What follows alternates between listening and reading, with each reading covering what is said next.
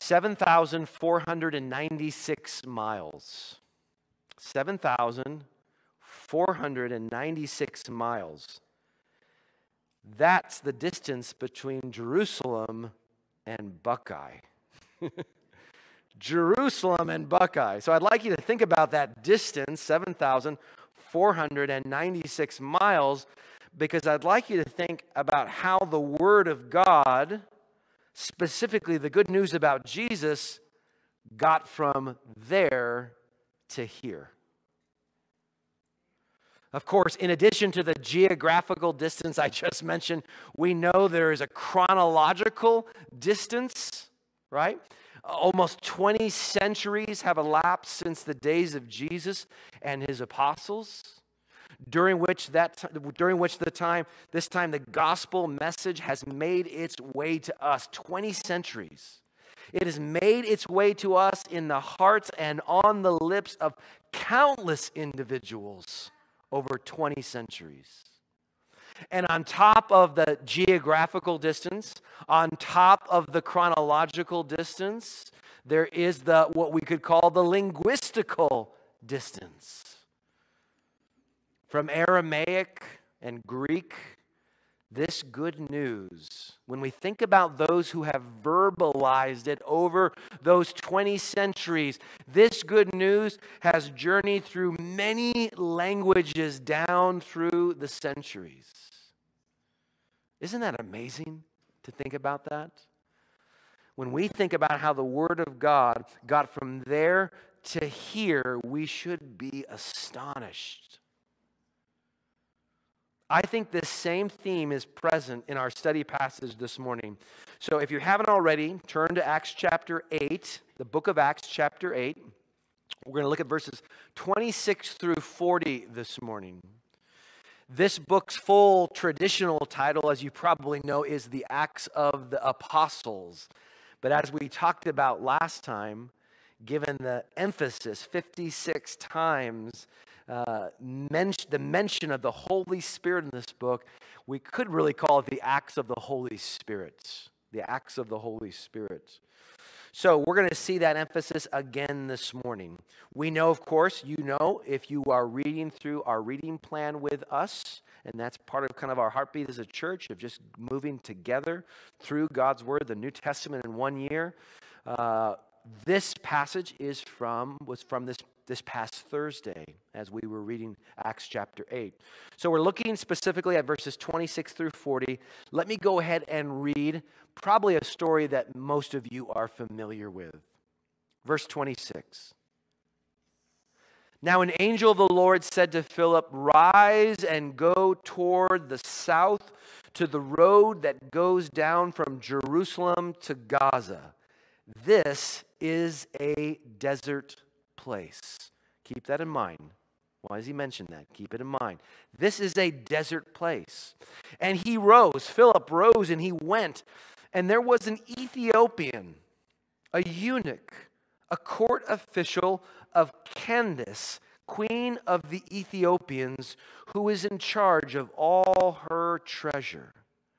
He had come to Jerusalem to worship and was returning seated in his chariot and was reading the prophet Isaiah.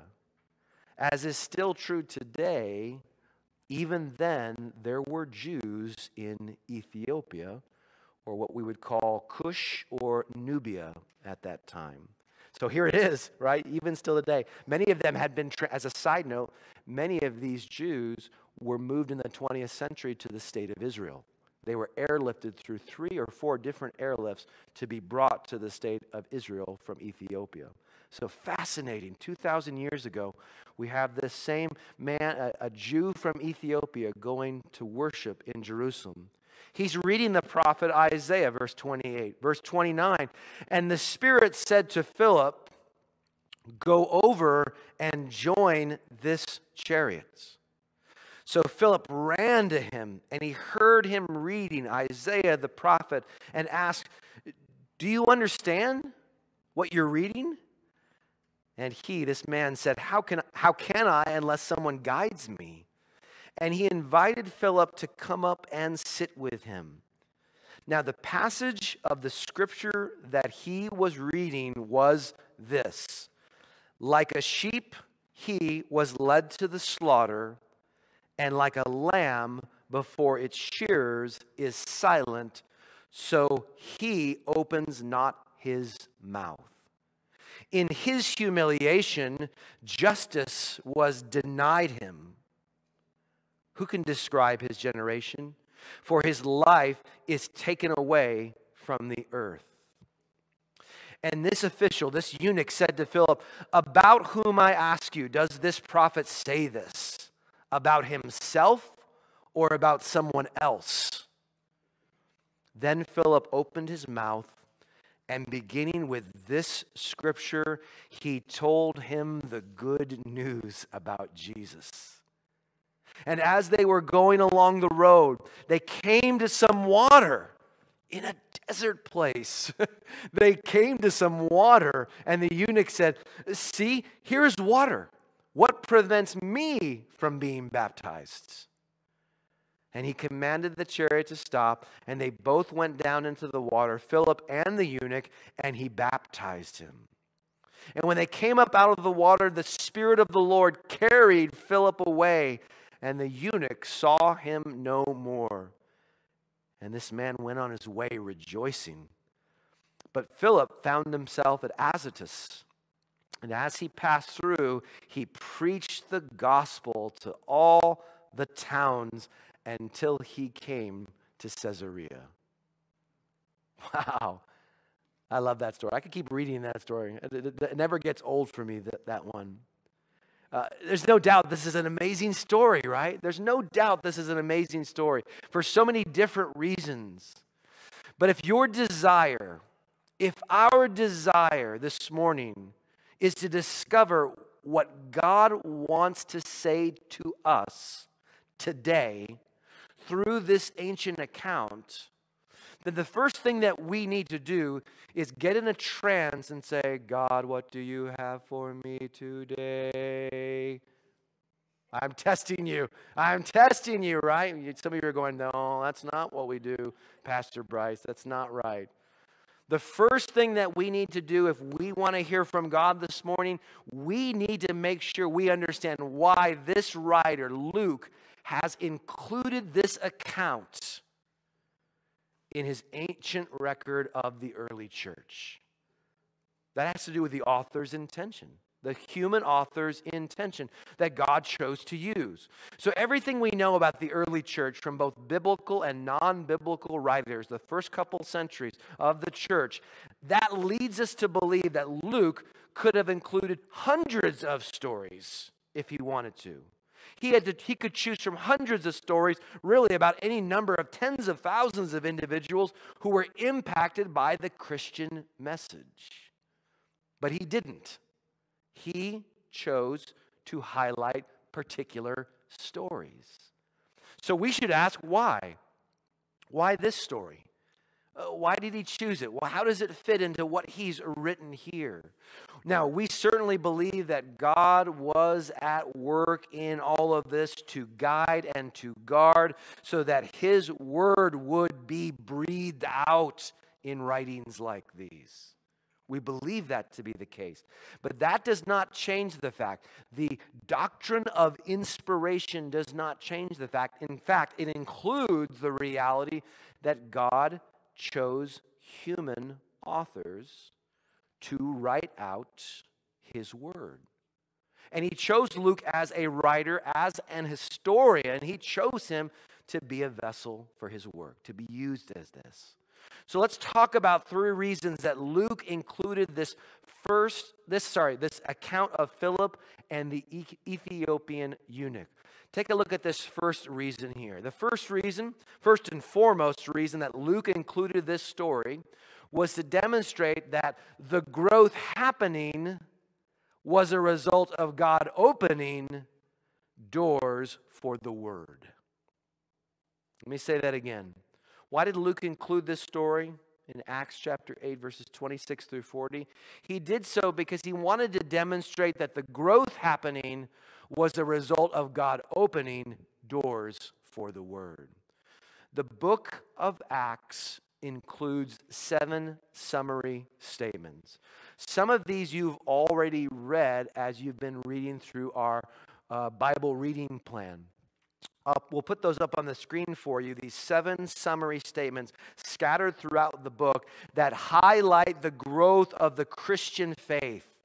Now, what's important for us this morning, what's important for us to note, is that four out of the seven, these summary statements, four out of the seven explicitly mention the ongoing spread of the Word of God. Take a look. We read in chapter 6, verse 7 the word of God continued to increase.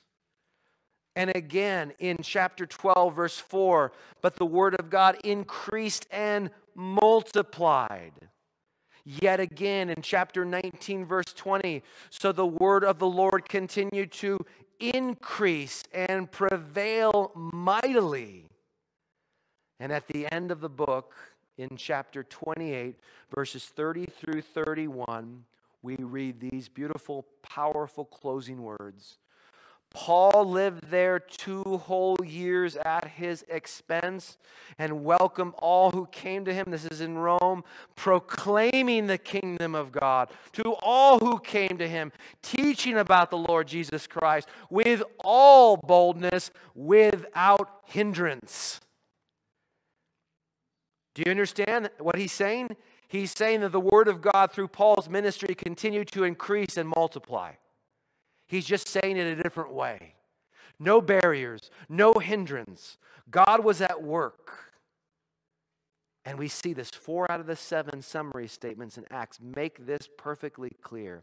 Episode after episode in the book of Acts highlights how God was at work to open doors for the proclamation of the good news about Jesus.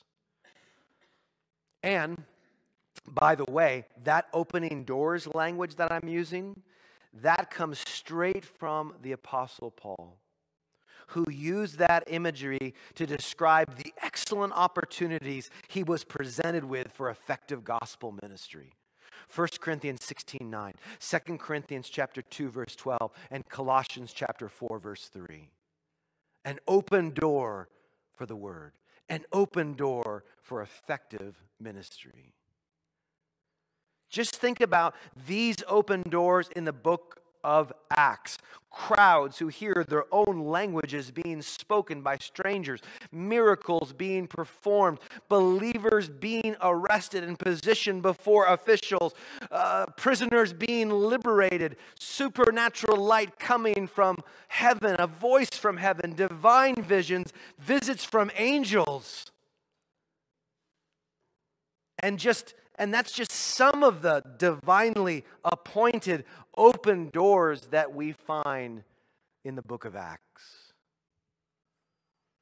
And we just heard, didn't we? We just heard how our passage this morning fits right into this same pattern, didn't we? It begins with an angel, an angel who is directing Philip into the down to the middle of the desert into nowhere, right? The boonies, the sticks. He's way out there. He says, Go out there. An angel is directing him. And he's sending him there in order to intercept a very specific chariot. Now, wait a minute. Is this Philip the apostle? No, this is not Philip the apostle. You may remember from Acts chapter 6 that Philip was one of the seven men appointed to help oversee the church's food distribution to needy widows. But Luke wants us to understand something about these seven men. He wants us to understand that God used these men in other ways as well. And so, what Luke does, he highlights the expanded ministries of uh, just two of these men. That's Stephen, Acts chapter 7, and Philip. Philip will appear later again in the book. This is the main portion that we hear a little bit about how God was also using this man, Philip. But please don't miss the other earmarks of divine intervention here. Not only was it an angel directing him to a specific chariot, uh, but the Ethiopian official just happens to be reading, as soon as Philip runs up, he just happens to be reading the clearest messianic prophecy in the entire Old Testament. You can't get any clearer than this. This is it Isaiah 53. This is the clearest, fullest messianic prediction in the entire Old Testament. He is reading from that at just the right time as well. This man and Philip come upon a watering hole in the middle of the desert. Enough water for him to be baptized, for them to go down into the water, and they are baptized in the middle of the desert. So, again, the growth happening in the book of Acts was a result of God opening doors for the word. And God was doing this to help the first Christians fulfill the words of Jesus. He called them to go to all nations. We heard about that last time, didn't we? We heard about that mountain in Galilee in Matthew 20, where he talked about going and making disciples of all the nations. We heard about the end of Luke 24 in the beginning of Acts chapter 1, where there at the Mount of Olives, Jesus gave them another commission, another charge, saying, This gospel of repentance must be preached to all nations for the forgiveness of sins. And what did he tell them last time in Acts chapter 1, verse 8? He said, You will be my witnesses. Where? In Jerusalem and Judea, Judea, and then in Samaria, and even to the end of the earth. Now, wait a minute. Who has Philip met here in the desert? He has met a man who serves Kandake. And Kandake is a title rather than a name. The Kandake, there's 10 at least that, that reigned at Meroe in modern day Sudan of the Nubian or Cushite kingdoms. He served her in what we call today Ethiopia. Now, why is this so important? Because in those days, Ethiopia was considered the end of the earth going south.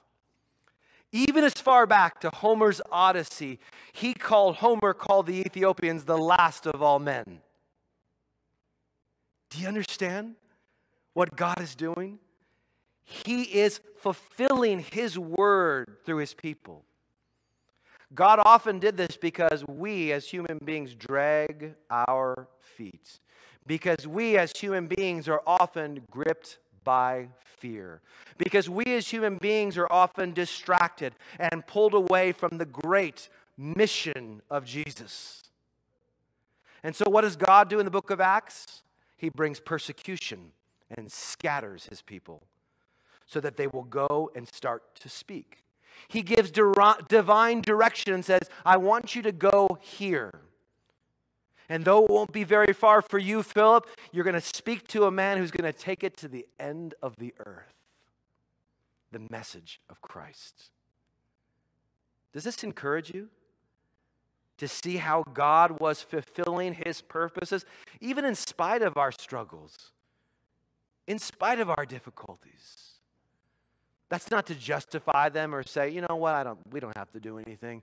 No, no, no, no. It's to encourage us that God is at work. Talk about the word increasing, as Luke was saying, and multiplying. Talk about an open door. Philip speaking to this Cushite, this Nubian official. But with that larger context of the book of Acts in mind, we also see that second, Luke has included this account in order to demonstrate that belief, then baptism, is a right response to the Word of God. Belief, then baptism, is a right response to the Word of God. As with references to the Holy Spirit, like we talked about previously, the book of Acts talks about baptism far more than any other book in Scripture.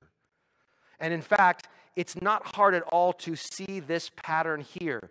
Acts 2, Acts 8, Acts 9, Acts 10, Acts 16, Acts 18, Acts 19. We see the same pattern. The, the order is clear. The gospel is preached. Listeners believe, then they are baptized. Our main passage this morning, our main passage this morning makes this so clear in the sense that it's the Ethiopian who initiates the conversation. It's not Philip saying, Oh, it's time for you to be baptized now. Philip was faithful enough to preach the word of God to him accurately that he even understood, this man understood the place of baptism as an expression of saving faith. Jesus said, If you acknowledge me before men, I will acknowledge you before the Father. Baptism was a sacramental way to do that, an ordinance given to the early church of a public testimony of one's saving faith. This man understood it just from this brief time with Philip well enough that he was enthusiastically ready, right? He was looking for the opportunity. And as soon as they came upon a oasis or watering hole, he was the one initiating the whole thing. There is water. Why can't I be baptized as well? Finally, there's a third reason here. We're asking again. What are we asking? We're asking why Luke included this passage uh, of probably hundreds of stories he could have included. Why did he include this one? Well, we've talked about it so far, haven't we? He talked about the God opening doors for the word to bring his word to the ends of the earth. Where does Paul end up at the end of the book of Acts? Rome, right? No mistake. So we see that same pattern there.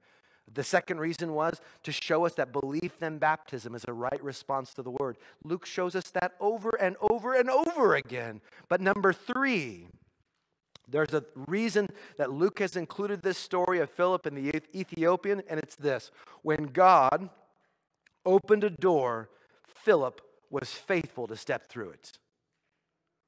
When God opened a door, Philip was faithful to step through it. There is not even one hint of hesitation or deviation or protestation when Philip from Philip when God opens door after door in this story. Do you see that? When the angel directs Philip into the desert, it says what? Verse 27 He rose and went. When the Spirit directed Philip to the chariot, verse 30, so Philip ran. Ran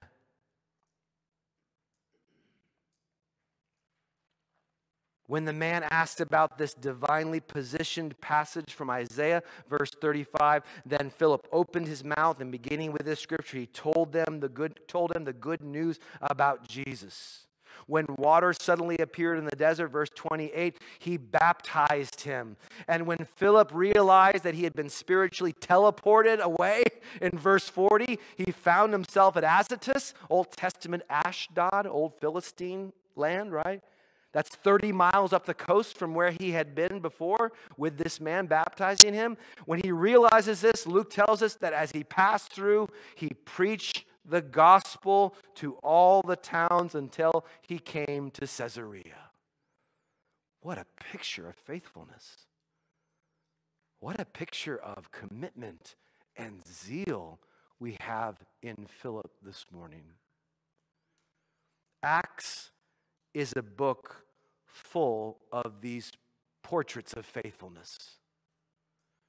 Yes, God powerfully at work, but so often God powerfully at work through the faithfulness of his people. We, we hold on to both of those, don't we? And what an encouragement for us, brothers and sisters. Friends, what an encouragement for us this morning. Shouldn't these portraits of faithfulness inspire faithfulness in us? As we read about this, think about the encouragement that God has specifically given us this morning. You are here and it's no accident. This passage was chosen and it's no accident. I'm preaching and it's no accident. I'm speaking to you and it's no accident that God has presented this word to you this morning to encourage you. To encourage you. He wants you to think about how the word of God got from there to here. And as you do that, as we said earlier, you should be astonished. But what is most astonishing is not the miles or the years or the languages or the cultures crossed. It is the way in which God Himself worked to open doors for His word so that even you could hear. 20 centuries, 7,496 miles, countless individuals, many, many languages and cultures. Door after door being opened. How? By God. Door after door being opened by God. Now, I ask you this morning, I ask you, is this your God? Is this the God that you serve this morning?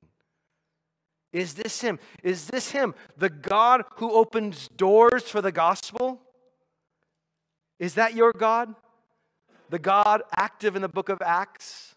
The God active still today? Is that the God whom you serve? Think about this. You sit here today as a result of this same story. This same story. No, not in every detail, right? Uh, the divine orchestration of your salvation might not be as obvious as it was to Philip and Luke in this situation, right? I, I doubt that an angelic vision or spiritual teleportation were factors in your story. If they were, then please talk with me afterwards. I would really love to get maybe get that testimony on tribe right away. but even though that level of divine orchestration or the, the, the obviousness of that divine orchestration is, is it's not as clear, someone was moved to share the word with you. Someone came up alongside of you. Someone shared God's word. Someone pointed you to Jesus. Maybe that's me this morning. I don't know. I hope it is. But, but all of these were doors that God opened first. God Himself opened these doors, including and ultimately, He opened the door of your hearts. If this was the case then, if this is the case now, what does that mean?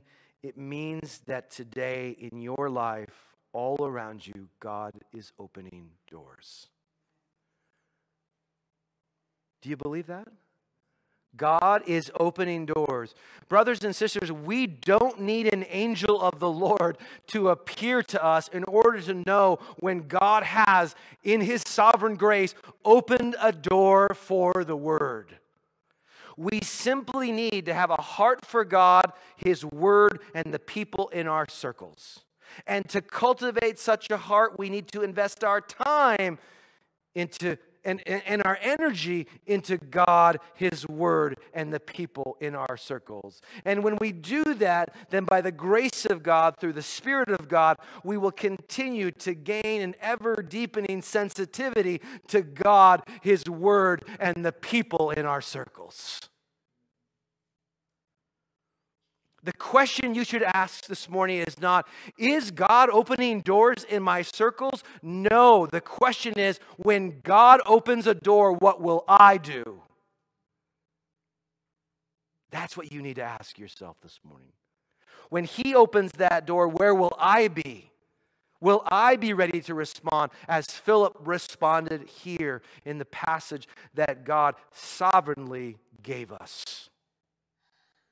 To hear from this morning. Will your life be a portrait of faithfulness?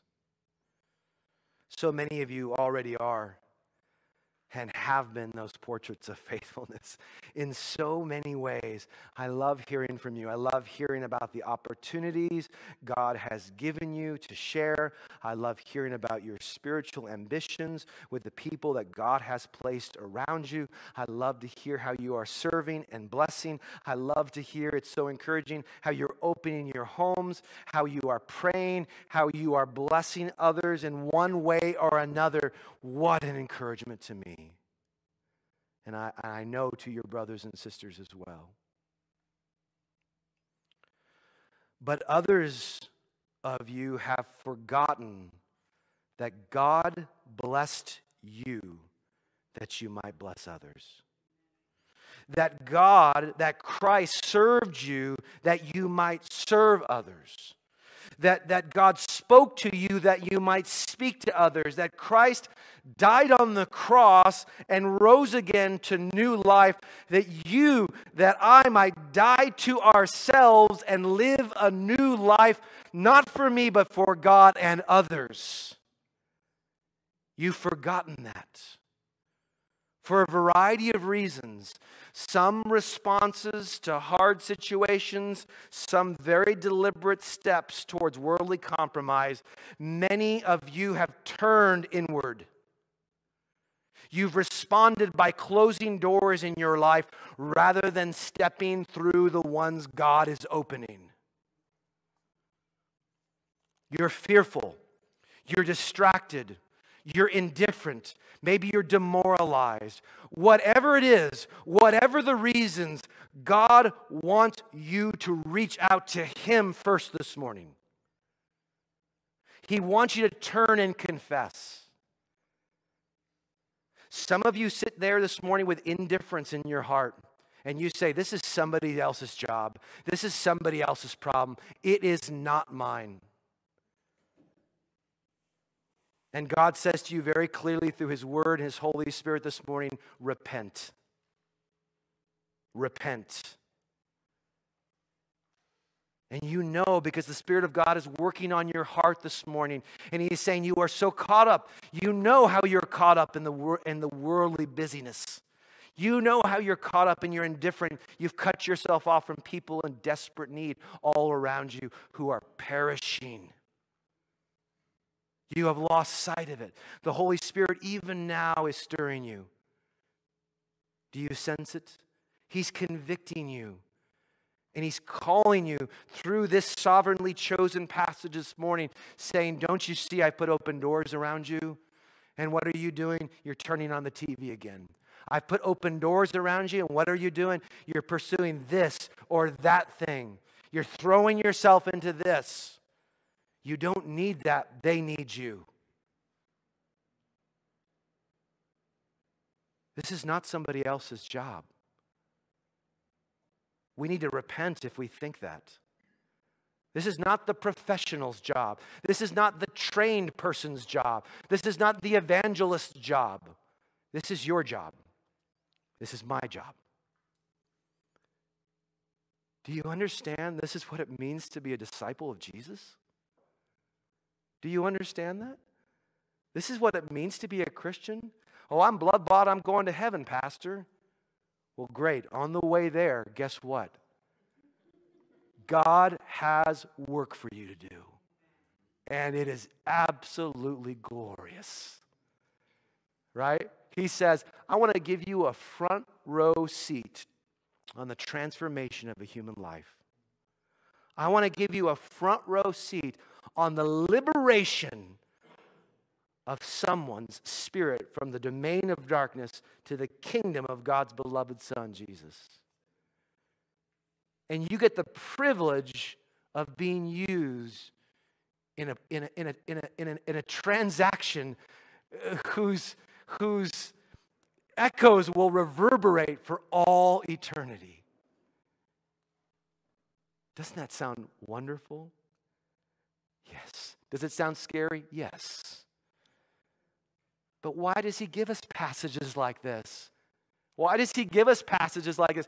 He gives us passages like this to say, I am with you, and I am at work, and I am opening doors, and I am going right alongside of you. In fact, your efforts have no power unless I am in them. You cannot save a life, you cannot change a heart. You cannot bring light into darkness. You cannot bring life where there is only death. God opens the doors.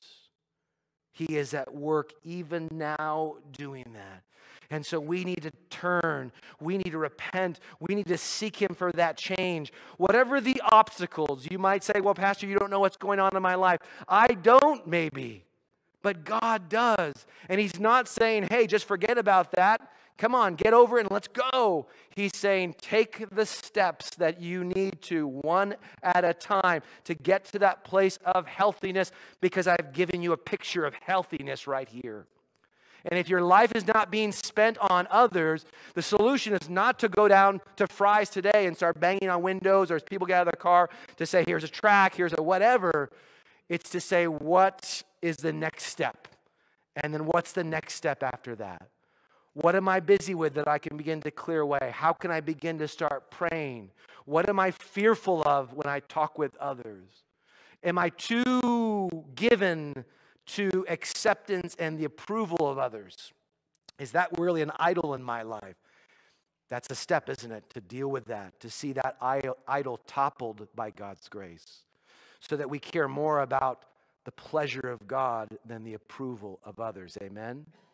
Step by step by step. God is showing us here this morning, and He's calling us and saying, Reach out to me, repent, let me work in you so that you can work in the lives of others. So, in light of Philip's example, shouldn't all of us be regularly praying this prayer? Take a look. Father, give me a heart for the lost, eyes to see your open doors, and lips to speak as I step through them. Father, give me a heart for the lost, eyes to see your open doors, and lips to speak as I step through them.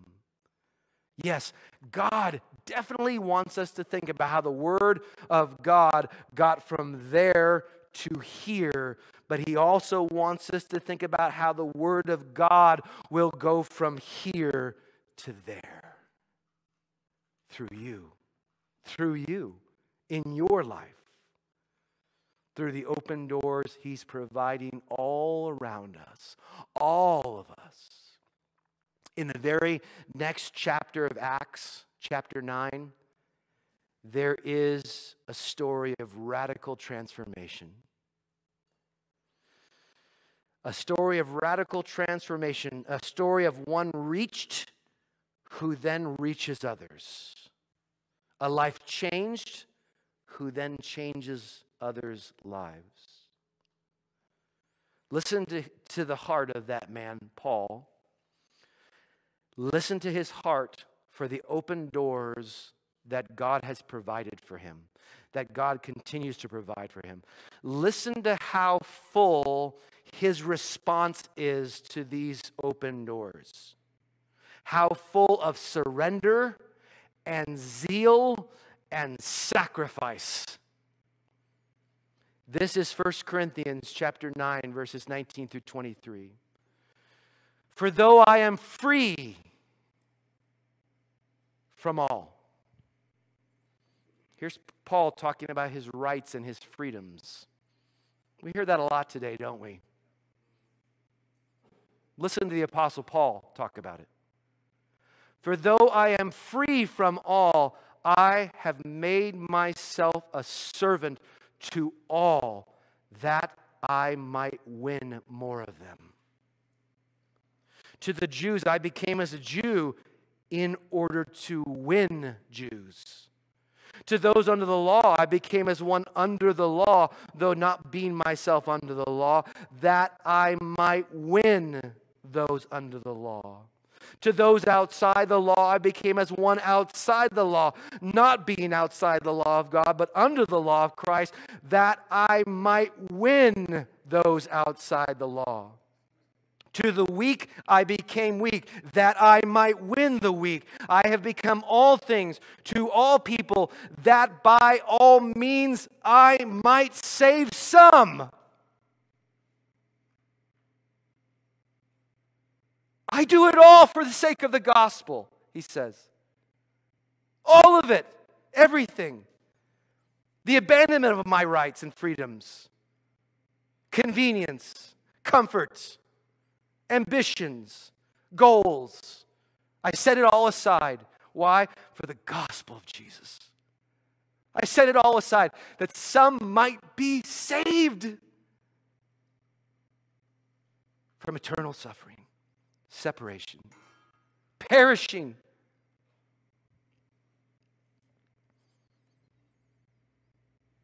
Oh, American church.